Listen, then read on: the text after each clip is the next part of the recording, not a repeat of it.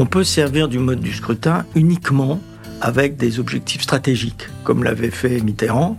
Euh, il savait qu'il allait avoir une grosse défaite majoritaire, donc il change et il met de la proportionnelle pour atténuer la défaite. Ça, ça n'est pas du tout une réflexion sur la nature et les effets des procédures. C'est juste de l'opportunisme stratégique ou tactique.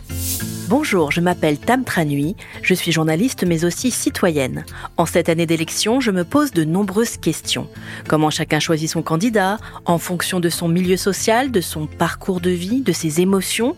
Est-ce que les jeunes votent comme leurs parents? La guerre influence-t-elle notre vote? Dans ce podcast, je discute chaque semaine avec des experts qui ont consacré leur vie à ces sujets. Alors, à force de chercher, ils ont trouvé quelques réponses. Je vote. Je pense qu'on a une force euh, électorale, donc je pense qu'il faut jouer avec. Tu votes. Personnellement, je dis bien, j'irai voter. C'est un devoir de voter. Allez à voter. Nous votons. Il n'y a pas eu d'affrontement sur les idées en tant que tel à l'intérieur, il n'y a pas eu de divergence. À voter. Un podcast de Public Sénat et du Cevipof Sciences Po. Cette semaine, je m'intéresse au grand chantier de la réforme des institutions qui pourrait être lancé pour mieux associer les citoyens aux décisions. Alors que notre démocratie est fatiguée, que l'abstention ne cesse de monter, comment faire pour que les Français se reconnaissent davantage dans leurs institutions? Assemblée élue à la proportionnelle, référendum, convention citoyenne? Est-ce que cela permettrait de redonner confiance aux Français? Je suis Gilles Delannoy, je suis à la fois chercheur au CEVIPOF et j'enseigne aussi la faculté permanente de Sciences Po, en particulier sur euh, l'histoire des formes politiques, sur la théorie et l'histoire de la démocratie et aussi sur la littérature.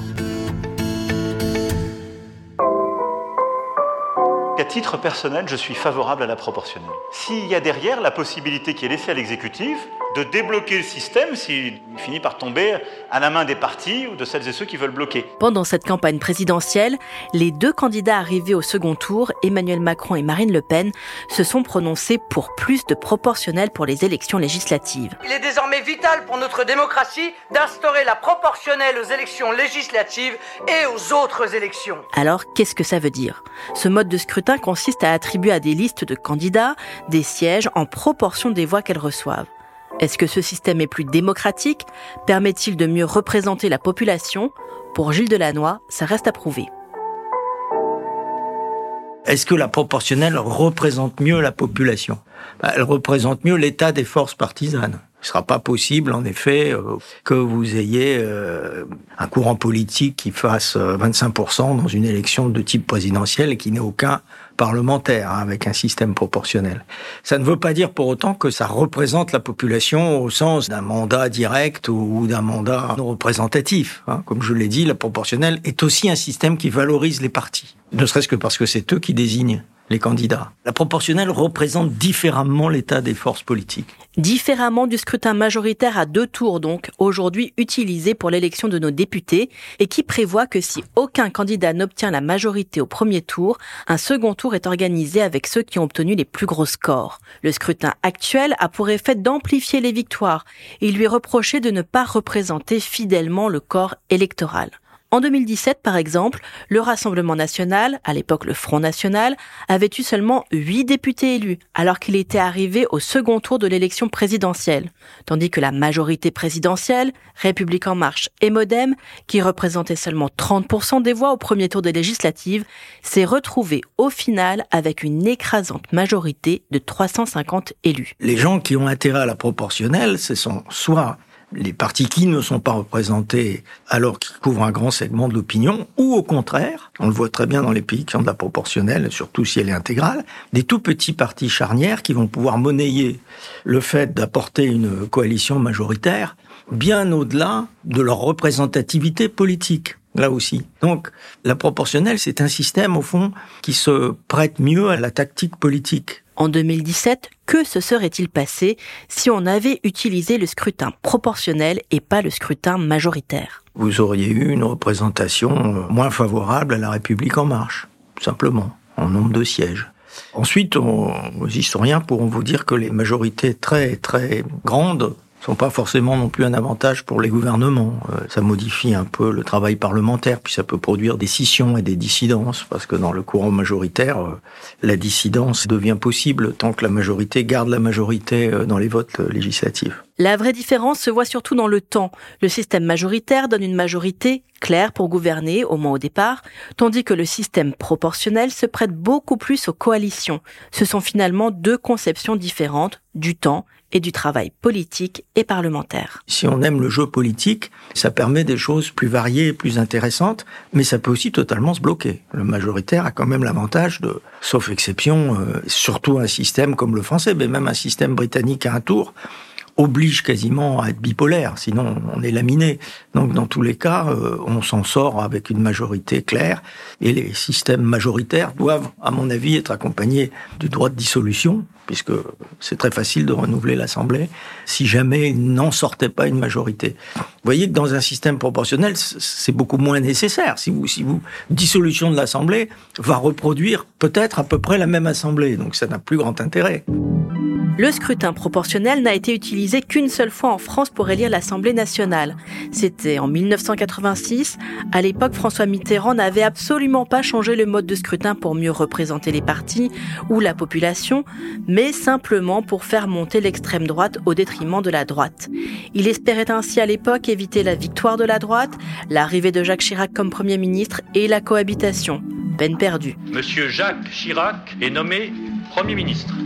Je vous remercie. L'expérience n'a pas duré puisqu'une fois Jacques Chirac devenu Premier ministre, le scrutin majoritaire a fait son retour. On peut servir du mode du scrutin uniquement avec des objectifs stratégiques, comme l'avait fait Mitterrand. Il savait qu'il allait avoir une grosse défaite majoritaire, donc il change et il met de la proportionnelle pour atténuer la défaite. Ça, ça n'est pas du tout une réflexion sur la nature et les effets des procédures. C'est juste de l'opportunisme stratégique ou tactique. Si on fait l'analyse des qualités, des défauts, des avantages, si on préfère, et des limites des deux procédures, il faut faire une réflexion en général sur, comme si on raisonnait pour dix élections de suite. Soit on choisit un système uniquement majoritaire, soit on choisit la proportionnelle intégrale. Et selon moi, comme l'un et l'autre ont de gros avantages et de gros défauts, le mieux, c'est peut-être un système mixte, de les combiner, ce qui est toujours possible. L'un n'exclut pas l'autre. On peut tout à fait imaginer un Parlement dans lequel certains membres du Parlement sont élus par un suffrage majoritaire et d'autres par un suffrage proportionnel. C'est techniquement tout à fait faisable. D'ailleurs, ça existe en Allemagne. Et ça existe au Sénat aussi. Le mode de scrutin y est extrêmement compliqué. Mais en gros, il y a des sénateurs élus au scrutin majoritaire, surtout dans les zones rurales, et des sénateurs élus au scrutin proportionnel dans les zones plus urbaines. Mais pour Gilles Delannoy, c'est même un peu plus complexe que ça. Le Sénat, c'est une assemblée lente. Vous savez, c'est les, les assemblées parlementaires, c'est comme les animaux. Il y a les lents et les rapides. Donc le, le, Sénat, il a un côté un peu reptilien, un peu lent, et il se renouvelle, mais vous en coupez un morceau, il y en a un autre qui repousse. C'est le renouvellement du Sénat par morceau. L'Assemblée nationale est basée sur le principe exactement inverse. On prend l'état des forces politiques et de la volonté générale, vous supposez-elle, à un moment précis, et on essaie de faire fonctionner le système politique avec cette Assemblée, que l'on renouvelle à la fin du mandat, mais qu'on peut même renouveler avant si la situation est bloquée. La dissolution, euh, rare dans la Ve République, mais enfin, De Gaulle, Chirac euh, l'ont pratiqué et certains présidents au moment de leur réélection. Donc euh, il y a quand même des précédents. Mes chers compatriotes, j'ai décidé de dissoudre l'Assemblée nationale. Des dissolutions, on n'en a plus tellement eu depuis qu'on est passé au quinquennat et que les élections législatives coïncident avec l'élection présidentielle. L'objectif de cette réforme était notamment d'éviter les moments de cohabitation des années 80 et 90, lors desquels on a eu un président de gauche et un premier ministre de droite, François Mitterrand et Jacques Chirac, puis le même Mitterrand avec Édouard Balladur, puis ensuite on a eu un président de droite et un premier ministre de gauche, Jacques Chirac et Lionel Jospin. Mais voilà, faire se succéder en quelques semaines l'élection présidentielle et celle des députés, ce n'est pas idéal non plus. Alors on enchaîne deux campagnes électorales et la France n'a plus qu'un seul grand rendez-vous tous les cinq ans. Ça a beaucoup minoré l'importance du Parlement. Et puis le fait de mettre ensemble deux élections sans que ce soit contraint fait que c'est une sorte d'inertie politique. Alors il arrivera peut-être un jour d'ailleurs où en raison d'une dissolution ou parce qu'une présidentielle euh, arrivera avant terme, euh, que cette euh, coïncidence des calendriers disparaisse. On le comprend, notre système représentatif actuel est donc bien perfectible. L'Assemblée nationale a moins de pouvoir depuis 2002, depuis qu'elle est élue dans la foulée du président de la République. Son mode de scrutin est contesté car il amplifie la victoire du parti majoritaire, alors que certains partis s'y trouvent très peu représentés. Donc, dans cette période où l'on entend beaucoup de Français demander plus de démocratie et de respect de la parole des citoyens, comment faire? Pour Gilles Delannoy, il y a deux solutions principales. Deux procédures c'est utiliser le tirage au sort pour des assemblées plus ou moins limitées. Tout est possible. Il y a beaucoup d'usages possibles, y compris euh, des usages euh, avec des gens qui seraient l'équivalent de parlementaires. Et puis euh, le vote direct des citoyens, que mieux connu sous le nom de, de référendum. Ce sont les deux façons d'avoir de la participation populaire Selon notre chercheur, pour que le référendum soit pertinent, il faudrait le pratiquer très différemment de tout ce qui a été fait en France jusqu'ici. Le référendum doit être une question très simple à laquelle on peut répondre par oui ou par non.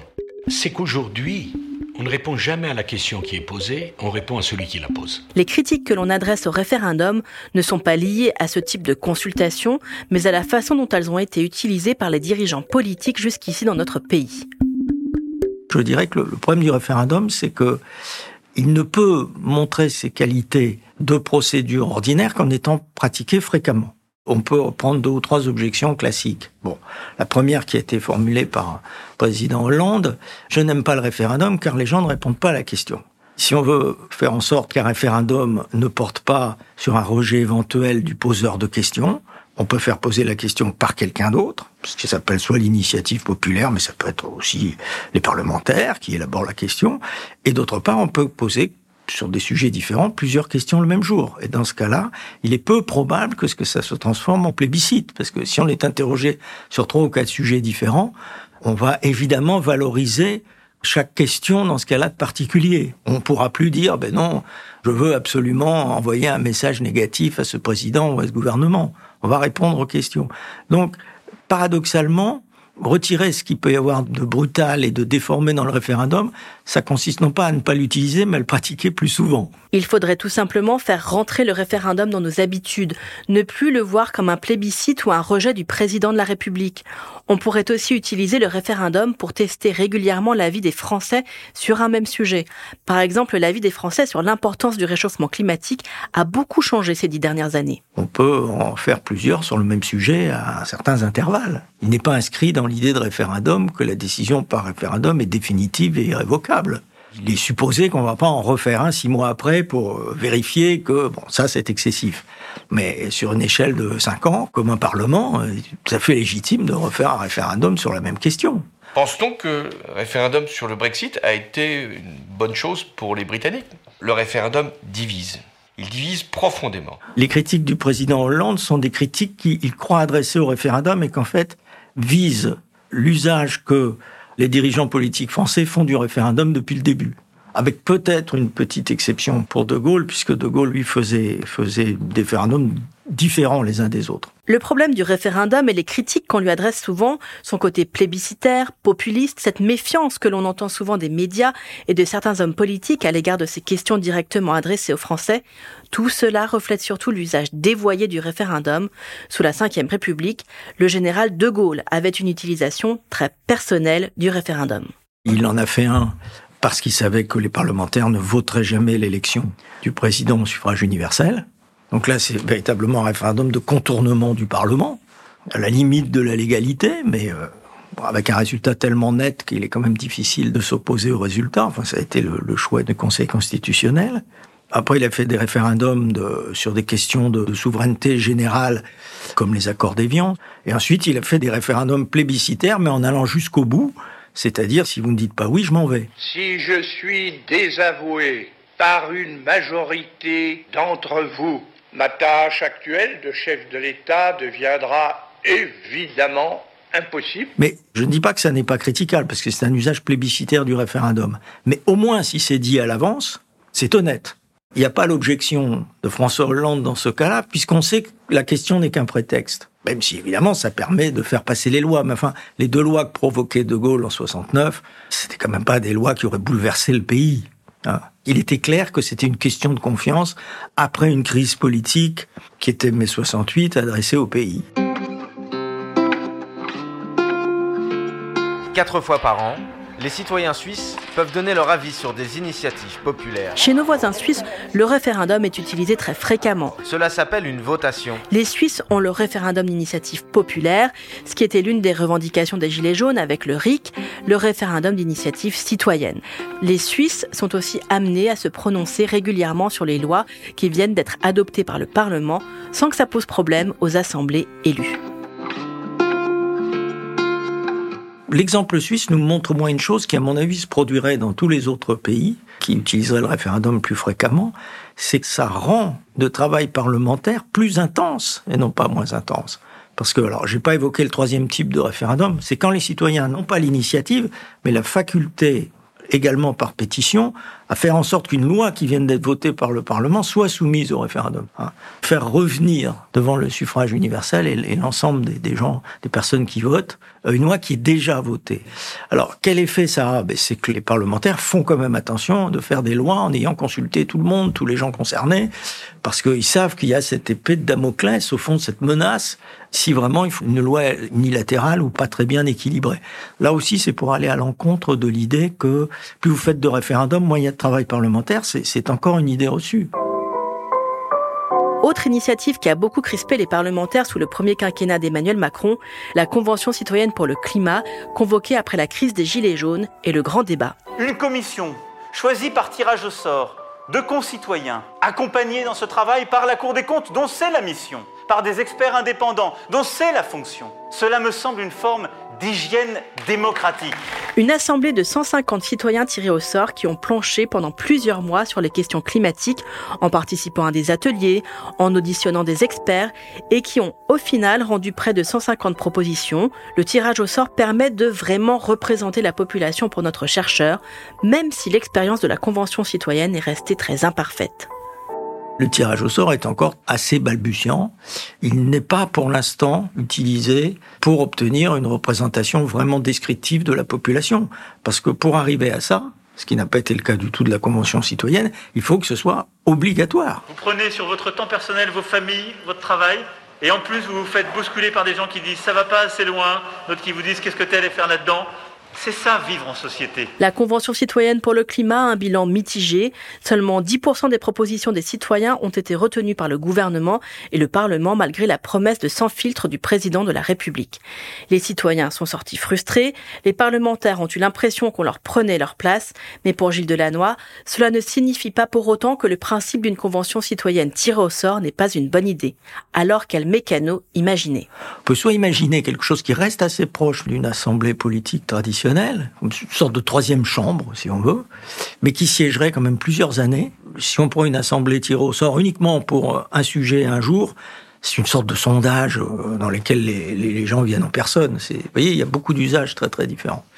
Donc on, peut même imaginer que les forces politiques euh, et d'autres, syndicales et autres, présentent euh, des candidats. Ce serait une sorte de tirage au sort avec candidature très très large.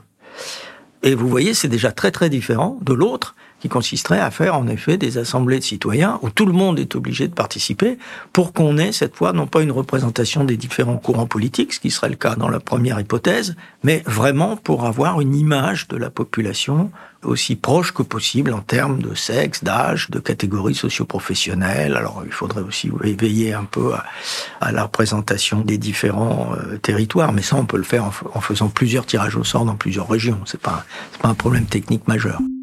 Une assemblée permanente à laquelle toute personne tirée au sort serait obligée de participer en veillant à ce que la diversité de la France et de ses territoires soit respectée. Voilà ce qui réveillerait la démocratie pour Gilles Delannoy. Mais on se rappelle aussi que la Convention citoyenne pour le climat a été tirée au sort. Le système a été beaucoup critiqué car il n'y a aucune indication sur la compétence de ces Français. Pour notre chercheur, ce n'est pas un sujet. C'est par excellence le faux problème. Bien sûr, on peut tout à fait utiliser n'importe quelle procédure au monde pour mettre à, quelqu'un d'incompétent à un endroit. Mais c'est également vrai d'une élection présidentielle, parlementaire. C'est pas une exclusivité du tirage au sort. C'est la façon dont il est appliqué qui permet d'éviter ce problème d'incompétence. Et en plus, ça dépend des sujets. Et puis, euh, en politique, euh, ce qu'on cherche, c'est pas la vérité, c'est de savoir quelle est la décision qu'on prend euh, selon les avantages pratiques et les inconvénients pratiques que ça va avoir. Évidemment, on ne décide pas de la vérité des théorèmes mathématiques par le tirage au sort, mais pas par l'élection non plus, autant que je sache. C'est vrai que personne n'est compétent sur tout, que l'on n'a pas beaucoup d'informations sur les compétences des parlementaires que l'on élit lorsque l'on opte souvent pour un parti ou un autre. Notre système représentatif actuel est-il d'ailleurs la garantie de toujours prendre les bonnes décisions? Est-ce que la décision qu'ont pris les dirigeants de l'Allemagne depuis 20 ans en matière d'approvisionnement énergétique est meilleure que celle qu'auraient pris des citoyens tirés au sort? C'est pas absolument évident, après tout. D'ailleurs, aucune assemblée de citoyens tirés au sort ou de parlementaires élus n'est compétente pour régler certains sujets très techniques.